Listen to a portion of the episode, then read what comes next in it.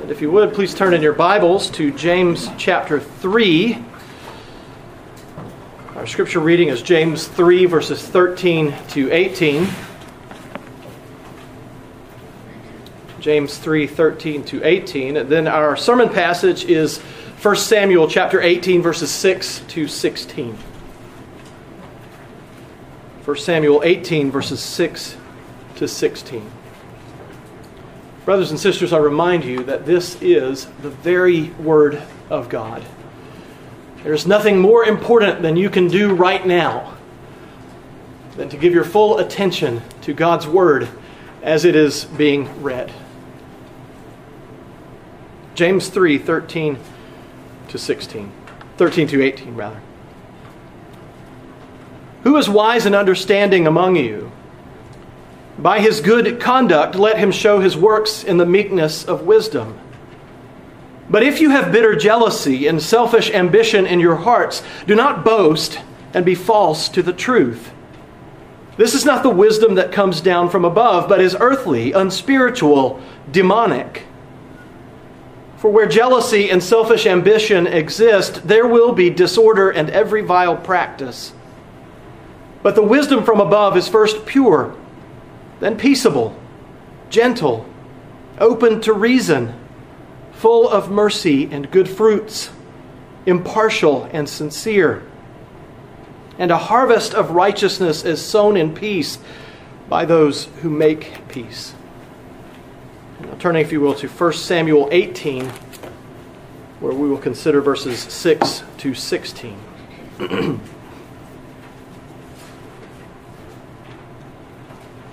As they were coming home, when David returned from striking down the Philistine, the women came out of all the cities of Israel singing and dancing to meet Saul, King Saul with tambourines, with songs of joy, and with musical instruments. And the women sang to one another as they celebrated Saul has struck down his thousands, and David his ten thousands. And Saul was very angry. And this saying displeased him. He said, They have ascribed to David ten thousands, and to me they have ascribed thousands. And what more can he have but the kingdom? And Saul eyed David from that day on. The next day, a harmful spirit from God rushed upon Saul, and, the, and he raved within his house while David was playing the lyre, as he did day by day. Saul had his spear in his hand, and Saul hurled the spear, for he thought, I will pin David to the wall. But David evaded him twice. Saul was afraid of David because the Lord was with him, but had departed from Saul. So Saul removed him from his presence and made him a commander of a thousand. And he went out and came in before the people. And David had success in all his undertakings, for the Lord was with him. And when Saul saw that he had great success, he stood in fearful awe of him. But all Israel and Judah loved David, for he went out and came in before them. Thus ends the reading of God's holy infallible, inerrant, and inspired word. Let us pray. Our gracious and holy God, we pray that you would guide us now as your word is about to be preached. We pray that you would continue, O oh Lord, as you have while the word was read, to hear the word preached we pray, dear Lord, that you would convict us of sin, that you would remind us of our duty to glorify you. We pray, dear Lord, that you would be exalted, that we would worship you even now through the preaching of your word. We pray this all in the name of our Savior, Christ Jesus. Amen.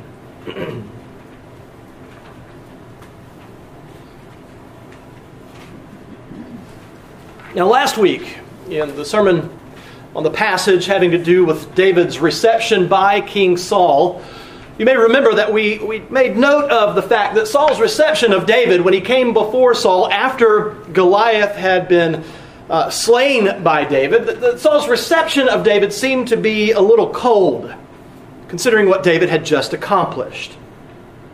Jonathan, Saul's son and the former inheritor of his father's throne, reacted to David's victory by making a covenant of friendship with him, one that would remain unbroken until his death at the very end of 1 Samuel. But Saul, who should have been most pleased that this dangerous threat to Israel had been eliminated, did not utter a single word of gratitude for what David had done. He didn't even praise the Lord for what David had done. And the only apparent favorable sign in last week's passage that, that David might have received from Saul that he approved of what he had done was that he set David over the men of war. Well, in our passage this morning, we're given the reason why Saul's reception of David was so chilly. It was because of an encounter that Saul had with the women who had come out of all the cities of Israel, singing and dancing to meet King Saul, while he, David, and all the men were returning from the valley of Elah following Goliath's defeat. And so, what does that mean for us? It means that the author of 1 Samuel, he's taken a step back in time here. This is a convention that takes place in, in writing and in movies all of the time. You're, you're presented with, with a scene, you're given a, a, a brief scene of, of, some sort of action, and then there's a little bit of backstory that's given to you in the next section. And that's what's happening here. We're going to get to why uh, it is that this is the case in a few moments. But, but trust me here, if you will, just bear with me until I can try to, to plead the case a little more that the author has taken a step back in time. Just a, a brief step back in time. First, he reported what David did immediately following his fight with the Philistine. Then he reported David's reception by the king, and now he reports the events that took place prior to that reception. And so he's inverted the chronology just a tiny bit here. The time marker is found in verse 6. As they were coming home, when David returned from striking down the Philistine, this clearly indicates that this event actually took place before David meets with Saul. And the ESV translates the Hebrew very closely here. Saul's less than enthusiastic reception of David in the preceding verses now makes sense because Saul encountered the women prior to that reception. And the overall impact in the author's structure is to more fully set Saul's reaction in contrast with Jonathan's, who understood that God was with David and was not threatened by that fact. I want to set this before you today as we work our way through the sermon. This is uh, sort of the propositional statement that we always have. This is what I would ask you to consider as we work our way through. Righteous fear leads to right worship of God. Unrighteous fear leads to jealousy and rage. I'll say that one more time. Righteous fear leads to right worship of God. Unrighteous fear leads to jealousy and rage. The sermon, as is so often is the case, is divided into three sections. The first section I've titled Unjustified Jealousy. The second section, Unmitigated Success. And the third section, Uninformed Awe. I'm going to throw a bone every so often to those of you who love alliteration. So here it is today. I don't know when it will come back. The first section, unjustified jealousy. The second section, unmitigated success. And the third section, uninformed awe. So let's look at the first section now unjustified jealousy. Now, even though the word jealous or jealousy, it's not used in our passage this morning, it is clear that Saul, seemingly in an instant, becomes jealous of David because of what happens with the women dancing and singing. But why, might, why are we characterizing it as unjustified jealousy? Well, first we need to note that not all forms of jealousy are wrong. Not all forms of jealousy are unjustified or sinful. We heard the words of the Ten Commandments, in which God says that He is a jealous God. And so, if jealousy is an attribute, if it's a characteristic used by God about Himself, then not all manifestations of jealousy can be sinful. It is possible for a husband or wife to be jealous for their spouse. So they see their spouse flirting with another person. It's possible for that husband or wife to be jealous and yet not sin. Now, they may go on to sin. But jealousy is not inherently sinful. Now, it is plain in our passage that Saul's jealousy is not of the sinless persuasion because it leads him to try and kill David almost immediately. But what might not be so plain is that his jealousy was predicated on a misunderstanding on Paul's part. If you're like me, you've always read this passage in such a way that it's understandable why Saul became jealous. Because, after all, the women of Israel came pouring out of their cities all, from all over Israel, and they said, Sure, Saul had killed some people, but David killed so many more, orders of magnitude more.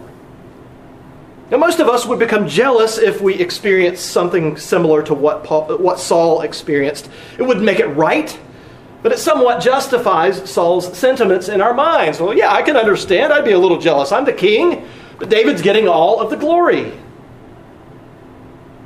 But as one commentator convincingly argues, the way Saul understands what the women were singing was the complete opposite of what they meant. Now, his position might be the minority interpretation, but he's fairly persuasive in arguing his point. I'm going to quote to you from his argument. I can't say it any better than this. What Saul hears the women singing is Saul has slain his thousands, but David his ten thousands, tens of thousands. What the women really say and mean to say is Saul has slain his thousands and David his tens of thousands. They have used a centuries old stylistic figure from the art of poetry in which a number used in the first half verse is augmented by one unit or 10 or a 100 in the second. Now, this pattern is used, for instance, in Proverbs chapter 6, verse 16. There are six things that the Lord hates, seven that are abomination, an abomination to him. And then uh, the author of Proverbs goes on and he lists seven things that are abomination to the Lord. In the case of verse 7 in our passage, Saul and David are a fixed pair because the author has used synonymous parallelism. And so, what this means, the women, what they meant was Saul has killed his thousands. David has killed his thousands too, but it's not the way that, that people operated in that day. They had to go from one, one form, one, one amount to a greater amount. It's just the way that it worked. And so rather than being, being an insult to Saul, it is lavish praise heaped on both men by the women singing and dancing. They, it seems, even more than Saul, recognize the great victory that has been accomplished in the defeat of Goliath. And notice that the author himself understands the intent of the women. Verse 6 says that they came out of the, all the cities of Israel to meet King Saul. Doesn't say they came out to meet King Saul and David. These women were jubilant. They were overjoyed. They were ecstatic because their king had been victorious in battle and his champion had done well. And so they wanted to see their king who was returning victoriously from that field of battle. But even if Saul had rightly understood what the women intended, he may well still have been insulted and provoked to jealousy because they dared to put David on par with him, their king. This wasn't the women's intention, however, to belittle Saul. But we read in verse 8, and Saul was very angry, and this saying displeased him. He said, They have ascribed to David his tens, his ten thousands, and to me they've ascribed thousands, and what more can he have but the kingdom? And so, though Saul doesn't know who is going to inherit the kingdom after he uh, is deceased, he thinks David has nothing else to gain. He's got everything else but the kingdom. And so, from that day, verse 9 says, Saul eyed David. He looked at him, we say nowadays, with a jaundiced eye. He was jealous of him. He was afraid of him. He perceived David as a threat. And that's why he would not let David return to his father's house. And then, when he couldn't bear David being in his presence any longer, that's why he made him a commander in the army. Now, verses 11 and 12 give a, the quick account of what happened the next day. After the ancient equivalent of a ticker tape parade, we read in verse 12 that a harmful spirit from God rushed upon Saul. Now, in the past, when this would happen, what, what, what would take place? David would he would go to Saul, he would pull out his, his lyre, his harp, he would start to play it. Saul would calm down, he was soothed, his anxieties were gone. he would be refreshed. The harmful spirit would depart, but not this time. We read that this time Saul had his spear in his hand and he hurled the spear at David, trying to pin David to the wall. We might add, like an insect to a board. But David was able to evade him twice, verse 11 says. And verse 12 gives us the reason for Saul's behavior in addition to the harmful spirit. Saul was afraid of David because the Lord was with him but had departed from Saul. Now, we observed this a few months back, but it bears repeating. Having a fear of man instead of a fear of God most often leads to at least a couple of different outcomes depending on the person. If you have a fear of man, either you will be so debilitated by your fear of man that you timidly refuse to stand up to anyone, especially those who are challenging you, confronting you, getting in your face, or your fear of man creates within you the desire to dominate other people, bullying them into submission to your will. I guess you can sort of guess what Saul's response to having a fear of man is. His impulse that results from his fear of man is to dominate David. He wants to dominate him specifically by killing him. He wants to put an end to David. He wants to eliminate the threat. And so, to use the language from our scripture, scripture reading from James chapter 3, verse 16, from the seedbed of jealousy and selfish ambition in Saul, there has come disorder and every vile practice. And it only gets worse for Saul from here. Now, what we know, especially those of us who've read through to the end of 1 Samuel, what we know is that Saul's position as king, his position wasn't threatened. God didn't tell Saul that he was going to kick him out of being king, that he was going to throw him off of the throne and replace him with someone else. He just wasn't giving his kingdom, he wasn't giving his reign to his son. He would be king until his death. But Saul, like many fathers in power, I think this is perhaps a characteristic or an attribute of fathers, perhaps of mothers too, but at least we see it more often with fathers. He wanted to build a dynasty. And David was now enemy number one because he, see, he saw David as the chief threat to his dynasty building intentions. Let's look at the second section of our sermon this morning unmitigated success. As we saw already, Saul removed David from his presence. He could no longer stand for David to be in the same room as him, even if David had been formerly able to calm Saul down with his music. Now he sent David away from him. He wanted him out of his sight. But this proved to be a bad move on Saul's part as well. Because by all accounts, David had success wherever he went. Verse 16 says, But all Israel and Judah loved David, for he went out and he came in before them. Now, this is shorthand for saying that he was victorious in battle. He went out with the army to fight against their enemies and conspicuously returned in victory. There, there were seasons of war fighting for the Israelites, for ancient peoples in general. I was recently reading uh, an account, it goes back to my reading up on Kit Carson uh, from a few weeks ago. But the Navajo Indians, who were one of his chief uh, opponents as he was trying to, to clear the West, they had a season when they would go out and fight. And there was a period of time when they would return to their home base. They would recoup and, and replenish and restore. And then, they, uh, then when the spring would come, they would go out and fight again. And, and, this is not so different from what Israel would do. And so the shorthand there, uh, going out and coming back, he went out, he came in before them. He's going out to fight. And then he comes back in victory. He's not hiding, he's not trying to sneak back into camp or sneak back into the city. He comes, comes in victoriously. And the people are happy. They love David in Israel and Judah. Well, even though the women sang the song about David right after he had uh, killed Goliath, their hyperbolic song about David striking down his ten thousands was showing itself to be prophetic. And in ne- next week's sermon, Lord willing, the passage next week, we'll see this beginning where, where David is, is in a sense, beginning to count coup. He's taking people down. The numbers are racking up.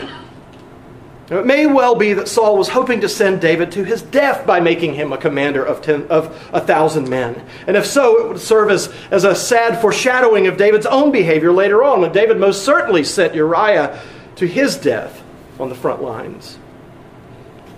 But despite Saul's efforts to remove David from his presence, the stories of his successes in battle would always make their way back to Saul's ears, only to torment, torment him further. The more David succeeds, the more Saul tries to kill him, the more David succeeds. Saul's jealousy of David fills him with a hatred and rage toward David. These were men who were not from the same tribe, of course, but they were part of the same nation. They, sh- they were on one another's side. David's victories meant victories for Israel, which meant victories for Saul. But Saul wanted no one to have glory but himself. Now, this is a struggle for fallen human beings, which, as a category, would include all of us. Each of us here. We need to be aware that we have an inordinate desire to be regarded as significant by others. We want to be looked up to by others. And when that gets out of control in some people, they try to destroy those who they perceive as threats. For Saul, that took the form of heaving a spear at David, trying to pin him against a wall. In our day, the result of extreme jealousy might be less murderous in most instances, but still devastating to people who become the target. And perhaps you have been the target of another person's jealousy and rage. But it has been this way throughout history. I think that a similar desire for significance and jealousy were in play in Jesus' lifetime as well. The more he succeeded in doing exactly what his father had for him to do, the more the religious leaders in, in Judaism hated him. Even more so than with David, the father was with his son. And the Pharisees, the Sadducees, the scribes, they hated him for it. Luke chapter 2, verse 52 says that when Jesus was a boy, after his parents had, had lost him, after they'd gone up to Jerusalem and they were going back to, to Judea, they had to go back to Jerusalem and search for him. They found him in the temple. After that, Luke 2:52 says that he increased in wisdom and in stature and in favor with God and man. And this was before his public ministry began. But he was already having success in whatever he was given to do. So that at his baptism, which marked the beginning of his public ministry, God the Father said of him publicly, This is my beloved Son, with whom I am well pleased. Jesus did everything perfectly, everything as his Father had directed him to do. He never deviated. His entire life, whether it's regarded as such by those outside of the church, his entire life was success after success after success. Because success for Jesus and success for those who follow Jesus is me- measured by what God approves of, by what God has called us to do. And so Jesus Christ, he honored his parents, but more importantly, he honored his heavenly Father throughout his entire life. He always did what was right, and so he succeeded in all that he did. The religious leaders of his day could not abide this. He was a threat to them and to their system. They were afraid of Jesus, but not in a God honoring way. They, didn't, they weren't afraid of him because they regarded him as God when he made it clear that, that he was the Son of God, when he made it clear by saying things like, I am the way and the truth and the life, no one comes to the Father except me, he was threatening not only them, but their entire system of religion. And so, in the Pharisees and the Sadducees and the scribes' minds, Jesus Christ had to be destroyed. He was enemy number one. This leads us to the third section of the sermon, uninformed awe. The Bible makes it clear that you and I, all of humanity, were, humanity, were created to worship Him. But when our first parents rebelled in the garden, wanting to be like God themselves, that innate desire to worship God was twisted. It was perverted into a desire to worship ourselves, to be worshiped by others the Bible makes it clear that fear is a component of worship. It's a component in our worship of God. Even though we have been adopted into his family, we still approach God from uh, in worship with reverence and awe. Now there's a sense in which it can be said that human beings worship that of which they are afraid. And that's why I believe that worshippers in so many false religions make idols in the form of scary animals or monstrous beasts. They're afraid of that thing, and they believe that by, by fashioning an idol in its form after its likeness, that they can somehow subdue it. They can, they can make it their friend. We read in 1 Samuel 18, verse 12, that Saul was afraid of David. And this was the case because, as verse 12 says, the Lord was with him, but had departed from Saul. Now, our passage doesn't say this about Saul, but as we all know, fear can make a person tremble. Fear of a, of a situation in which you're entering into, into, a, into conflict, and you know that you're going into it. You're having trouble with someone at work. You're having trouble with a, with a family member, and you go in and you know you've got to confront them, and you have fear and you're trembling. Well, that happens from time to time. And a person can have almost a religious experience when in the throes of fear. Verse 15 of our passage also says, And when Saul saw that he, that is David, had great success, he stood in fearful awe of him. Now, the word that's translated fearful awe in verse 15 is used only three times in the Old Testament. Once in Numbers chapter 22, verse 3, where the people of Moab are described as being overcome with fear of the people of Israel. The second time is in our passage in verse 15. And the third time is in Psalm 22, verse 23, where we read this You who fear the Lord, praise him. All you offspring of Jacob, glorify him and stand in awe of him. That's the word, in awe of him, all you offspring of Israel. The word that's used of Saul, Saul, is used in Psalm 22, verse 23, in reference to how we worship the Lord with reverence and awe, with fear and awe. Fear properly leads to worship when it's directed at the right person. But Saul's fear and awe of David, it was uninformed, wasn't it? Not so much that Saul was uninformed about David, which led him to fear David, but that Saul was uninformed about God. And Saul, Saul's lack of information, his lack of understanding about God, this is what led him into trouble after trouble, problem after problem.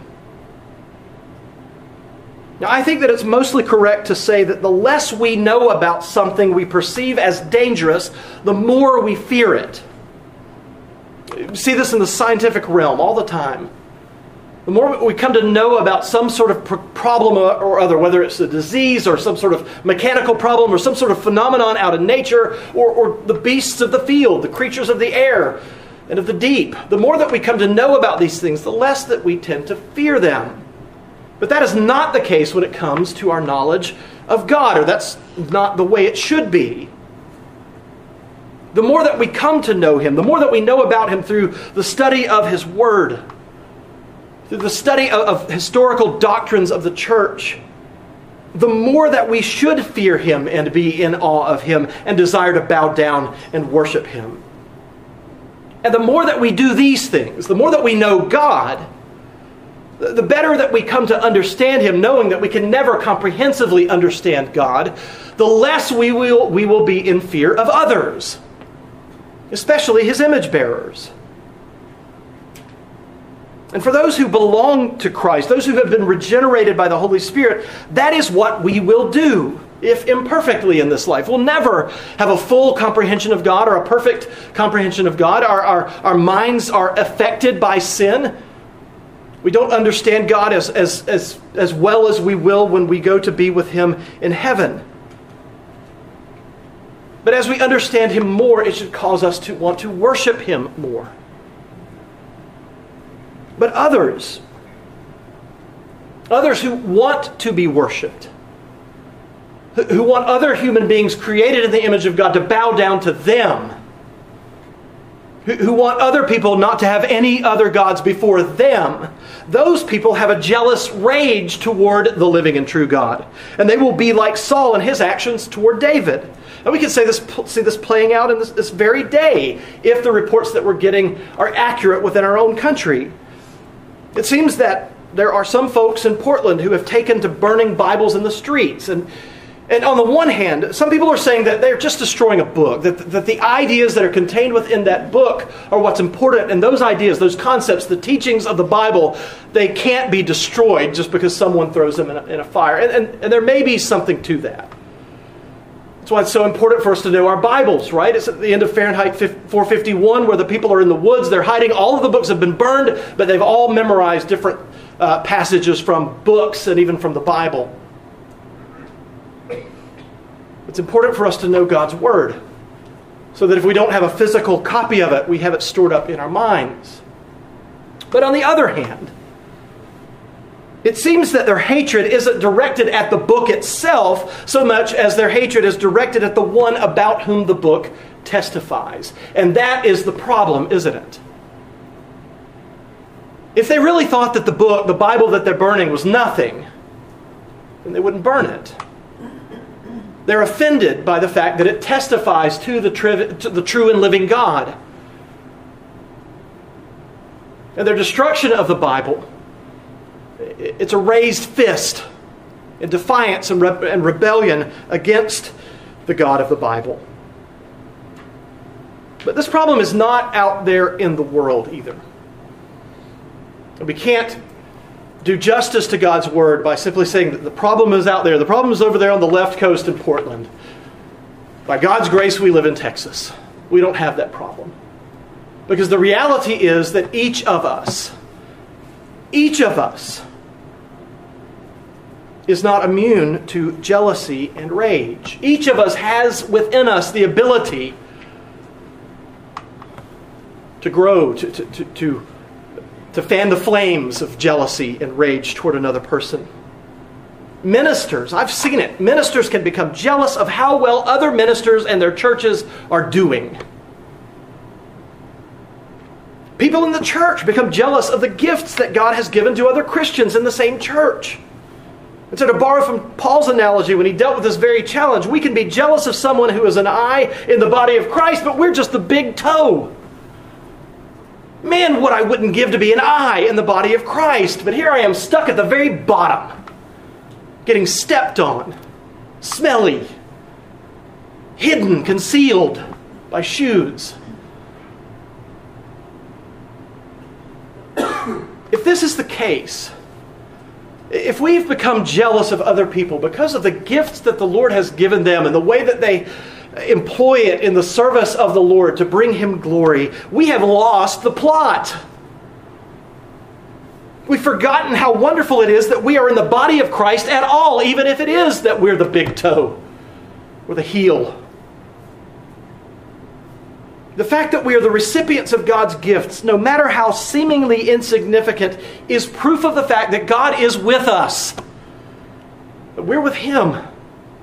That we are a part of His body. That we will be with Him forever. And so God's gifts to His people is proof that He is with His church. And so we're blessed in this body, this local, particular body, with a, with a variety of gifts a variety of talents, abilities. And each of those gifts is different, but they all complement one another. And they're all, intended to be for the benefit of one another. And so this should give us comfort instead of making us jealous. God is with His church. And so His church will find success in everything that God has called us to do to the glory of His holy name and for the good of His people. Brothers and sisters, if you can so orient your life in such a way that you have a proper fear of God instead of an improper, unrighteous fear of man, no matter what part of the body of Christ you are, you will bring him the glory that he has intended for you to bring to him. You will be able to sing his praises You can glorify His name and you can edify one another. You can encourage each other. You can spur one another on. Bear that in mind right now. I don't believe that our church is racked with jealousy. I, I, I, don't know for sure, but I don't believe that it is. I don't believe that we're raging at one another, angry with each other, jealous of one another. But we are, at this point in the life of our church, more separate from one another than we have been in the past. We have some in our church who aren't able to be here with us in the way that they were in the past and hopefully will be in the future. But God has still gifted each and every one of us to bring glory to His name and to be of benefit to one another so that His church glorifies Him in all that we do, so that His church has success in everything that the Lord has called us to do.